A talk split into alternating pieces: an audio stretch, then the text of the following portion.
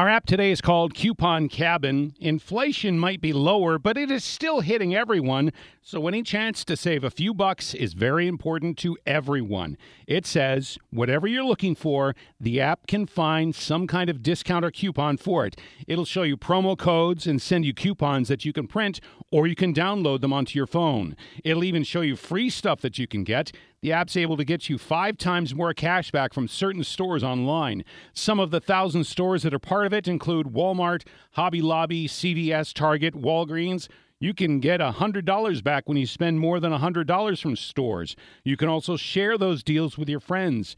Coupon Cabin, it's a free app on iTunes and Android. From the 24 Hour News Center, I'm David Rankin, News Radio 1080 KRLD. T-Mobile has invested billions to light up America's largest 5G network from big cities to small towns, including right here in yours. And great coverage is just the beginning. Right now, families and small businesses can save up to 20% versus AT&T and Verizon when they switch. Visit your local T-Mobile store today.